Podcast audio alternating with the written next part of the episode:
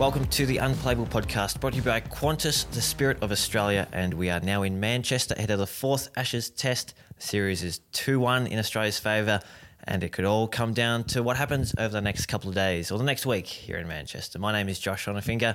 I'm joined by Louis Cameron. We've got Steve Smith coming up later in the episode, so hang around for that. He gives us some good insights. But first, Louis, I want to ask you, how are you enjoying Manchester? I'm loving Manchester. It's been good. We've uh, we've had a nice little break. Uh, the break came at a good time, as Steve Smith will tell you in a little while. Didn't do anything quite as exciting as going to Wimbledon, like like he did, but enjoying the sights of Manchester. I'm just looking out over Old Trafford at the moment. There's a lot of red.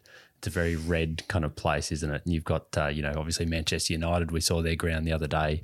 Uh, that it's a, a, red city. Hopefully, it um, doesn't spell danger for Australia. Let's talk about the ground just quickly. It's very odd. We've got two hotels where people could stay. We've got a very old, grand looking pavilion that must be 100 and so years old. We've got a temporary stand that is potentially the largest in England or largest in Europe. It's four years ago, it was the largest in Europe. Yeah.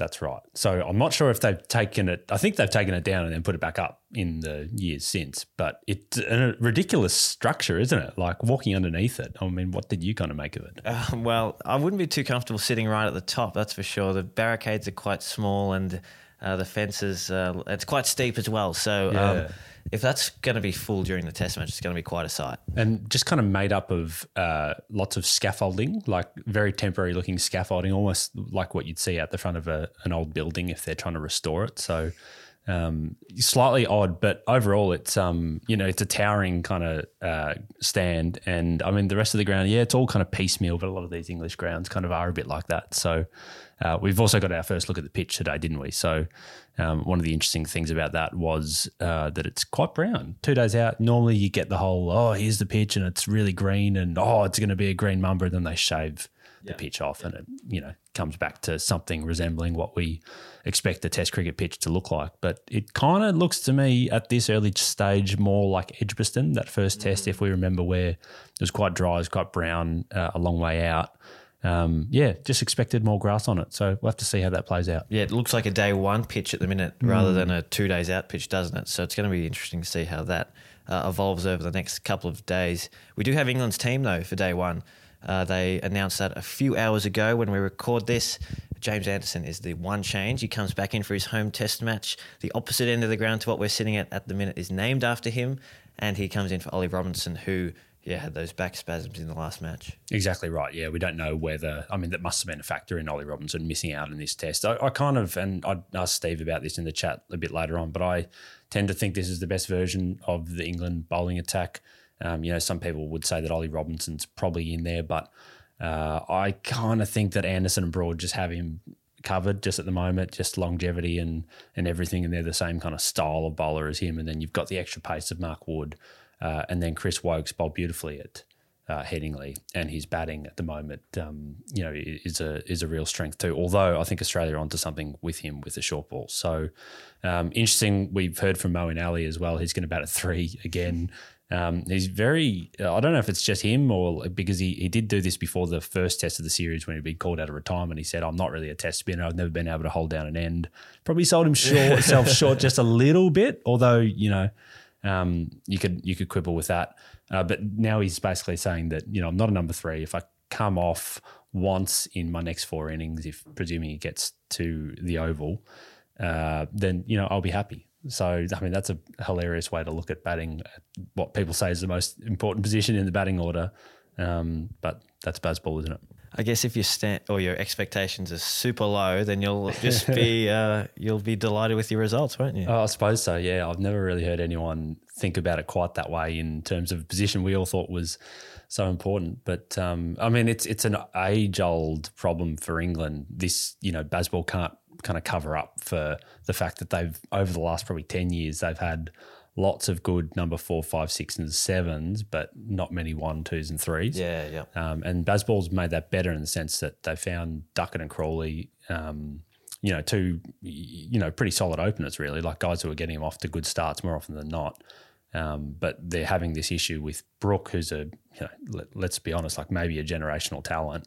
Um, and whether he can, you know, maintain that in Test cricket is is to be seen. But he's not a number three. Moeen Ali basically said he's not a number three at the moment. Uh, so we want him at five. So it is selfless from Moeen in that regard, thinking, well, look, I'm a 36 year old bloke who's just come out of test retirement. He, he can hold the stick, you know. There's there's no doubt about yeah. that. Um, he's almost going to go in and sacrifice himself a little bit, and if he gets 20 or 30, then he's kind of happy, and uh, hopefully that I guess um, blazes away for their middle order to blaze away.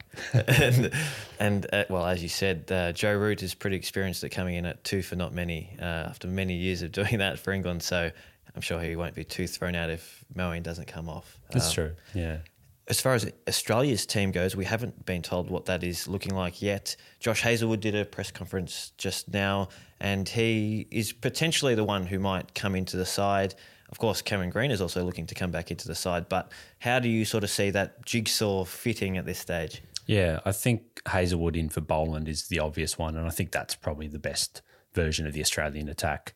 Uh, you know, Nathan Lyon would be in that ideally as well for them. So you'd think Hazlewood for Boland in uh, is the the logical change, and then they've got a decision to make around Warner and Green, I would say, because just watching a warm up here before, Mitch Marsh was fielding in the gully in their their warm up um, in their kind of practice routine. So, and we kind of knew, right? Like they, they can't drop the guy who's no, made undroppable after that. I think so, yeah. So I kind of think he's set in at six, or set, definitely set in in the team then you know the conversation again is around David Warner. It's kind of the one we, we keep having from test to test because there hasn't been too many big scores uh, in the last 40 innings. I think it is. He's averaging under 30 over that time. Obviously, the huge double hundred uh, Boxing Day last summer, but in between that hasn't been a, a whole lot. Uh, he, he did make a really good half century at Lords and and he made some runs in the World Test Championship final. So I think there's enough credits in the bank from that and from his overall experience that will probably hold him in the team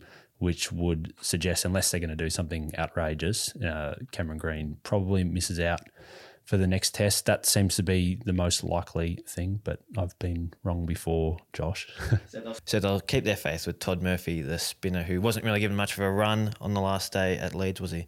Yeah, you would think. I mean, that that is the other option. Um, that would be a bold move. I mean, this is a uh, an Australian. So England, we've seen kind of shake up the balance of their team a little bit, and even even if you think like kind of India are often uh, inclined to do stuff like that, like you know sometimes they've kind of more recently gone a lot more with Jadeja six or seven or and more more often than not six now, um, and kind of had two spinners or th- and three quicks or four quicks and uh, one spinner uh, in that kind of mix. But but my point is they've have, have, kind of altered the balance of their team a lot more, and, and England yeah. are prepared to do it. I think Australia just like having four bowlers, yeah. five batters, a keeper, and an all rounder. The ideally. same structure. The same structure, exactly right. Um, so I'll be surprised if they went away from that. But yeah, I mean, they did consider it. The most recent time I reckon they considered it was a Galle last year when Maxwell oh, yeah. came quite close to playing in that second test at Galle that had an absolute minefield spinning pitch in the first test. And they kind of thought, well, if it's going to be like that again, we don't need four out and out bowlers. We can get away with a bit of Maxwell and uh, and do it that way. So they thought about bringing him in for Mitchell Stark, um, but it ended up being a flatter wicket. So Stark played, and that was the right call. Whether they consider that here, um, you know, given they did at least think about doing it, that suggests that um, has come into their thinking. So yeah, I mean that that could be potentially an option for them. We've had some interesting special guests in the Australian team over this series. We had uh, Oscar Piastri, the Formula One race car driver at Lords. We also had Joel Selwood from the Geelong Football Club at Lords. And today we had Stuart Dew, who uh, this week lost his job as the Gold Coast Suns head coach. And he's popped up today at training. What's what's the story behind that? Do we know anything? Uh, not a whole lot, other than uh, that he's just on holiday over here. So he must have packed up from the Gold Coast pretty quickly uh, and come over to England, and he's he's got the team kit on, and he's he's out there. I saw him. I was saying to a few people here that he, if anyone had Andy Flower and Stewie Dew talking out in the middle of Old Trafford before the fourth test on their Ashes bingo card, then uh, they've done better than me because I was not expecting to see that. Um, I was when I saw Stuart Dew kind of walking up, I was kind of half expecting to see Cyril Rioli as well. um, but none of this chat will make any sense to a lot of the listeners. So we apologise yeah. for that. Let's jump straight into the chat now with Steve Smith. This is the Unplayable podcast brought to you by Qantas, the spirit of Australia.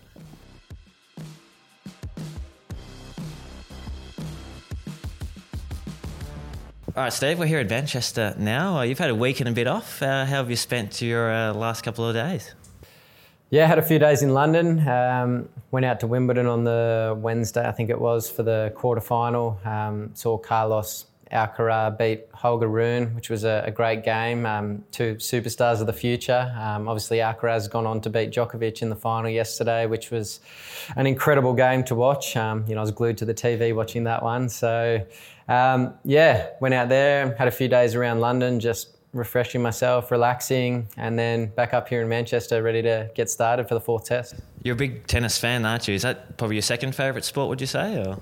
Yeah, I love my tennis. I'd say, yeah, it's number two. So uh, it was great to be able to get out to Wimbledon and, and watch a, a, couple of games. Um, you know, it was good fun and, uh, yeah, love my tennis. What do you love so much about it, Steve? And, and and tell us about Wimbledon as well. Like, how does it? You know, people kind of compare it to Lords, and I think Paddy compared it to like Augusta the other day, like in terms of you know the home of that particular sport. Yeah, can you tell us about all that? Um, I used to play tennis a lot as a kid growing up. Um, you know, it was my winter sport pretty much until I was about 15.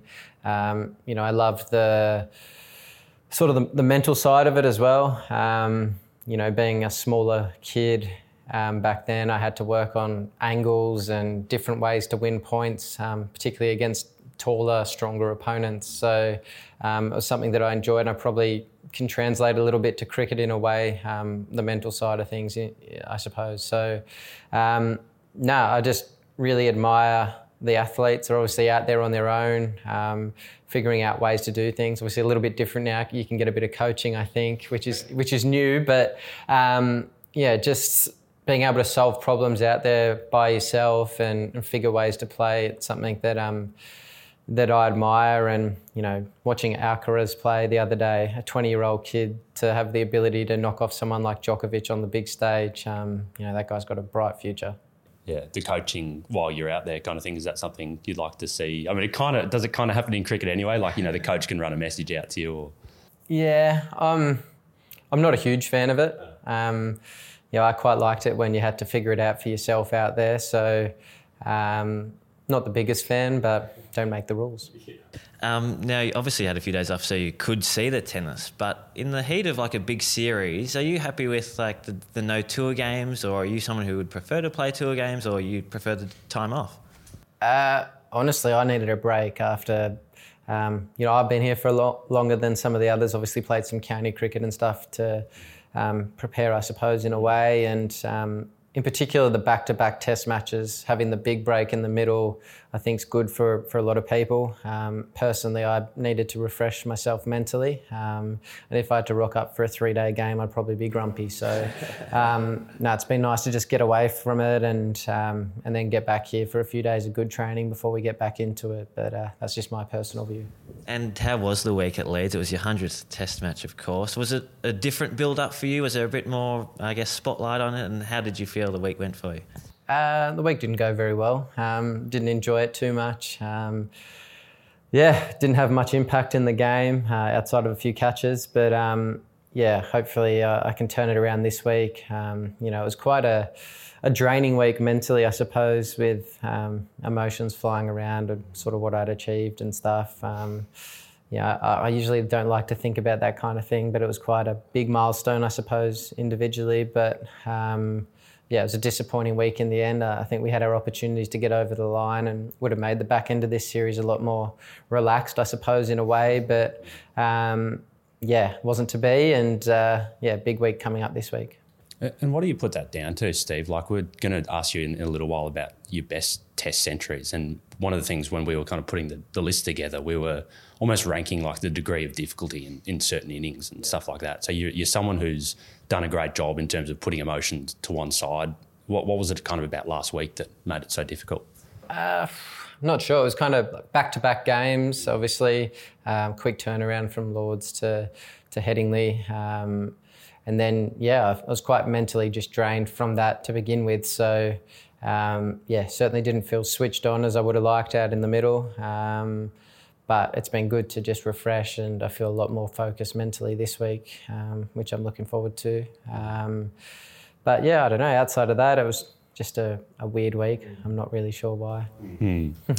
Coming back to Manchester, obviously somewhere that has fond memories for you guys last time in terms of um, retaining the Ashes. Is that kind of a good feeling?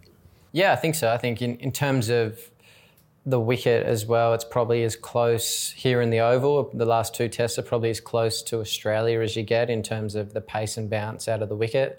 Um, and it's a place that I've enjoyed playing at. I, I think, um, you know, I got 200 obviously last time. I think in 2013 when we were here, I got 89 and hit Graeme Swann down deep mid wicket's throat. Um, when I should have got my first 100 probably. Um, that was 10 years ago. I love that you're still kind of like stewing on that. You, yeah. you can remember that. Yeah, I mean, it was so dumb. They had three men out, and I tried to take them on because um, I was getting a bit edgy. But um, yeah, so no, it's a place I enjoy playing. Um, I enjoy batting here. Um, you get good value for your shots. There's good carry in the wicket, and uh, yeah, it's a nice place to play. So um, yeah, looking forward to this week. It's funny you mentioned taking on the long boundary or boundaries when there's lots of fielders out there. We've seen quite a lot of that in this series. Uh, what have you made of the tactics so far from both sides? They've been pretty extreme as far as um, what we've seen in the past for Test cricket. Yeah, I mean it's it's a little different in terms of um, what we've seen. Um, tactics, obviously, at Lords, where both teams just went short pitch bowling. The wicket obviously wasn't offering a great deal, particularly when the sun was out. So, um, you know, it was a tactic that, yeah, both sides used at that stage, and batters just continued to get out. So, I suppose it worked. Um, and then yeah, I mean, last week was probably a little different. The, the dimensions of the ground probably weren't quite as big as the pockets at Lords, so probably didn't cater for it quite as much. But um, yeah, players are still taking it on and presenting plenty of opportunities. Um, so yeah, a bit bigger here. I don't know. We'll see it again, maybe. I'm not sure. Hmm. Did you anticipate that kind of tactical battle that's kind of turned out? Because, you know, watching on, it, it seems completely different to a lot of cricket, a lot of Ashes cricket that's been played in the past. Yeah, it, it is different. Um, and I think for us, it's certainly been a way where we feel like we can take wickets but slow down the scoreboard as well, um, particularly when it's flatter. Pitching it up hasn't sort of worked in a way. They've, they've scored some runs at quick um, pace Whereas going short, they're still taking the game on. We've got men out there, so they're a lot of the time only getting a single with a risky shot. So, um, and it feels like we're presenting opportunities. So, yeah, I feel like it's a tactic, that, tactic that's worked pretty well for us. And um, yeah, whether we continue to use it or not, I'm, I'm not sure. But um, yeah, it's, it's, certainly provided us with plenty of wicket opportunities. I, I think before the series, I remember you kind of saying a few times that you were really intrigued to see how Bazball would kind of go and how it would go against you know your bowling attack in particular. Um, you know, so you're intrigued to see it from three tests so far. What have your observations been on it? Um, yeah, I mean, it's it's interesting to watch from the slips or, or out at deep square leg where I've spent a bit of time as well. So um, I think in terms of conditions, we probably haven't had the best of them to bowl in just yet. I reckon we probably had 20 minutes, half an hour in the first test where we made some good inroads and things looked really difficult for their batters. Um, and I think it's it's sort of been a contrast. But We feel like we've batted under lights a lot, and the ball's been doing a fair bit, and the batters have been able to sort of get through those periods, which has been good. Um, but I don't think we've had those periods a great deal in terms of our bowling. So this week could be a little different. I, I see there's plenty of clouds around, um, so we might get that opportunity this week, um, which I'd like to see as well. So um, yeah, I was encouraged by that 20, 30 minutes we saw when we did have the lights on and the, the clouds overhead. So if we get that, um, could be interesting. Is it a little bit similar to when we see in Australia with the pink ball under lights and it seems to hoop around everywhere? Is that a, like a comparison to what it's like when the lights are on here and cloud cover overhead? Yeah, it can be a little bit, yeah. Um, you know, it's an intriguing place to play cricket. You know, the sun can come out and it can be beautiful to bat, and ball doesn't do much, and the clouds roll in, lights come on, and the ball just starts going all over the shop. So, you know, I think that's the beauty of the game here as well. You know, I, I enjoy those challenges. Um, as a batter, you know, it might feel you might feel really comfortable for a while. Clouds roll in, you have to rein your game in, and you know, get through that period, and then hopefully the clouds go away. Um, sometimes after six o'clock, it's the best time of the day here in England, so it can be nice to bat in that period. So, you know, it's the beauty of the game here, and um, that's why I enjoy playing here. Can you take us back to day five at Lords for a second? Uh, obviously, the crowd was going ballistic. Uh, Ben Stokes was going ballistic. Can you walk us through sort of how that day played out and how you and Pat sort of managed to wrangle that victory when it looked like for a minute there that England might run away with it? Yeah, there was a bit of deja vu for a while there with the way Stokesy was going off, but you know we always felt we weren't too far away. Um, you know we were we got a couple of opportunities. I dropped one out at deep square. A few balls just landed in the middle of nowhere. Starkey probably had an opportunity at fine leg. So, you know, for us, it was the way we sort of navigated it. Was like Stokesy was only going down the hill um, towards that side. So it was trying to protect as much as we could um, that end and, and, and try and drag him a, a bit wider, I suppose, and then try and make him go up the hill a bit. And I think it was the first time he actually tried to take on up the hill for some time that he um, brought about his downfall. So, you know, we, um, it was an incredible innings to witness again. Um, you know, the way he just took the game on and played to his strengths and played with such intelligence. Um, you know, it was it was it was good to witness. Um, but yeah, we, we didn't feel too far away and. Um, we knew, you know, the last few probably weren't going to hang around for too long. Um, so once we got that wicket, we felt pretty comfortable. But yeah, it was a hell of a game. And well, that was my first time to Lords. In the first couple of days, there were golf claps and you know, quiet appreciation, and then it just erupted on day five. What was it like being out there in the middle? Uh, pretty normal for me, to be honest. Um, I actually said to the boys, I said, "Welcome to my life." So, um, no, it was it was a bit different, obviously, for Lords, but um, you know, sometimes people aren't happy with some certain things and they make them known. But um, yeah, I don't have much more to add. How about in terms of how they have bowled to you, Steve? Like it was always going to be different to 2019 and probably even 21, 22. It seems to us like it's been even more extreme, like they've doubled down on certain things, like having two leg slips when you first come into bat. How have you how have you enjoyed kind of thinking your way through all of that? Yeah, no, it's it's been interesting. A couple of different tactical things that they've done. Um, you know, I was pretty sure that they would come up with some some different stuff. But um, no, it's been been good. I, I, feel like I've I've got through some pretty tough periods. Um, you know, Lords when the lights were on, um, things like that, and, and, had an impact in that game. Um, didn't have as much impact in the first and third game as I'd like, but um, you know, we've played four test matches here. I've got 200s in four games, um, which is probably better than my record overall in terms of hundreds scored and games played. So, you know, a couple more games to go and um, two places that I really enjoy batting. So, um, yeah, hopefully I can have an impact in the last two and ideally in this one and hopefully wrap things up and, um, you know, let the pressure kind of off for the last game.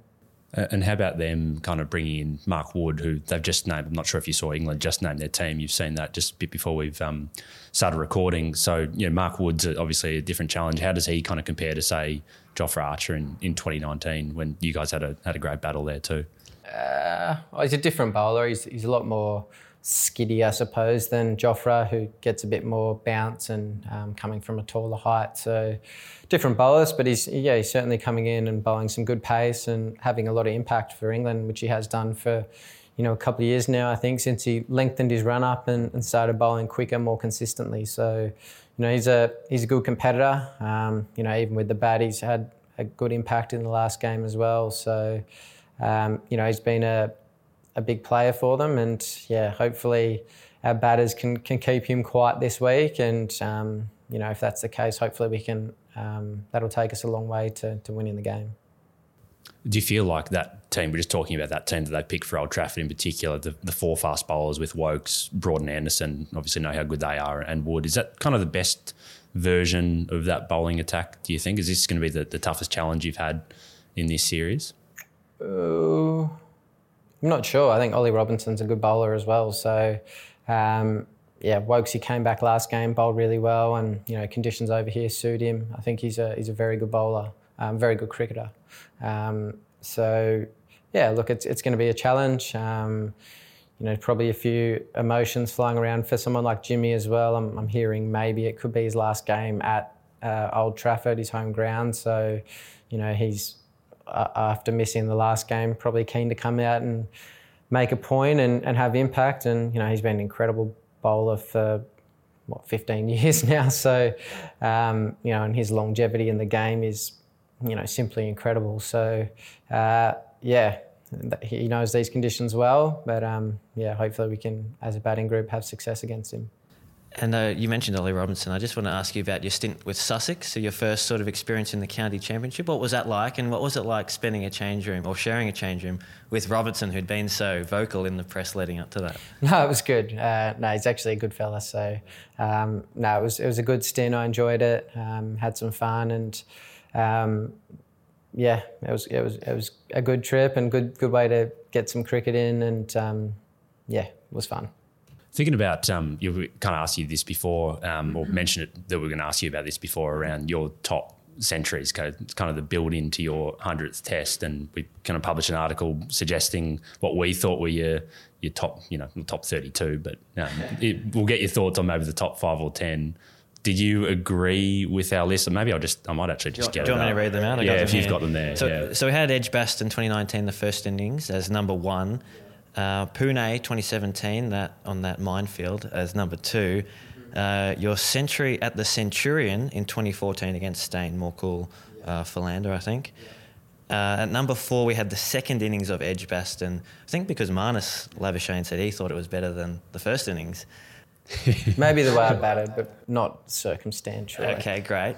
And then five was Adelaide in 2014, not long after the passing of Phil Hughes.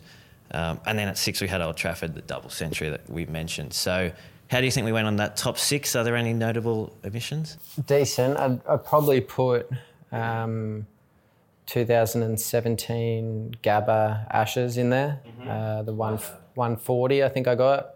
Um, no, team was in a bit of trouble. First game of the Ashes series. Um, I think it's it's an important game, the first one, to play well and win. So, um, you know, I was captaining as well, so I wanted to set the standard, I suppose. And um, yeah, I think that score helped us post a, a, pretty good total. I think we got just in front of England in the first innings, and yeah, that one for me would be up in the top five, I reckon. Okay. And they sort of went with a short ball tactic in that match as well, did they? For a little while, yeah. Um, yeah, the Gabba's a bit different, I suppose, to some of the other places. When you're going short, you can kind of it's pretty consistent the bounce, and you can get under it, or um, yeah, the bounce is just consistent, so it's a lot easier to play for sure. And in terms of how we like, so we were kind of ranking them in terms of what we thought was harder. So you know, the the first test of an Ashes series, uh, 2017, you know, it's that level. Pune 2017, we thought was was that level. The first game back after after the you know your break from Test cricket, that was probably there. Is that kind of how you would think about them, the degree of difficulty? Yeah, I'd probably put conditions, game situation. Um, what the team, yeah, the game situation conditions, situation of series and importance of like starting well. Like I said about a first test of an Ashes series, um, yeah, I think all that's got to be weighed into it, I suppose. Um, yeah, I don't know what more to add. yeah. So, so you agree that Edgbaston was number yeah, one? Yeah, I think we were in a bit of trouble. Yeah. First game. Um, Pune was a funny one. I think conditions wise, it was very difficult, but I actually didn't play that well. I think I got dropped five times, got five good 20s. So, I mean, it was an important one, but um, actually didn't play that well, if that makes sense. Yeah. yeah. Um, well, if you can score 100 and not play well, that's a pretty good mark. Uh, I also wanted to ask you about your fielding. Uh, you said you hadn't had as much of an impact in the first and third as you wanted, but you've had a big impact in the field and you've been in those key positions. Um, is that something you like doing, being on the boundary, and obviously gets you a lot closer to the crowd as well? I mean, I try and get myself in positions where the ball's likely to go. Um, you know, um, like to think I've got reasonable hands. Um, you know, I think I broke the record the other day for Ashes catches or something. Yep, five in an innings. yeah. Um, or to know like overall catches Oh, maybe okay, in yeah. Ashes. You've stumped us on that one. Yeah. You should be in our job. Yeah. So no, I try and get myself in positions where the ball's likely to go, and you know when we're going the short stuff, that fielder at deep backward square is a pretty hot spot. Um, and then I prefer to just be staying in the slips, honestly, and, and taking him there. But um, no, it's been yeah, sort of follow the ball um, kind of thing and try and get your fielders, which I think is important the way England are playing, get your sort of best fielders in good positions, a bit like one day cricket or T20 cricket in a way. So when the opportunities are created, you're more chance of, of getting them. It is a matter of pride as well that you are, you know, you're a very good fielder in a lot of different positions. Like I think about the great Australian fielders, like R- Ricky Ponting is probably one I think of. Like he was great on the boundary. He was obviously a good slips fielder, but he could also run someone out from backward point. Is is that a, something you're kind of proud of? Oh, um, yeah, I've always prided myself on my fielding. Um, got told at a very young age that if you want to play cricket, you're going to spend 50% of your time in the field, so you might as well try and be good at it. So, you know, I always worked on my fielding as a kid. Um, you know, I wanted to be involved in the game as much as possible and get myself in positions where um, I want the ball. Um, and, you know, I think that's part of fielding. It's an attitude thing. And if you want to be good at it and you want to get better at it, then you can certainly make strides with it. So, um, yeah, it's something I've pr- prided myself on throughout my whole career. On the theme of reflecting on your career, is there a favourite catch that you've taken or are there too many to go through? Um, probably BJ Watling at SCG. It was... Uh, backward point. He carved one away.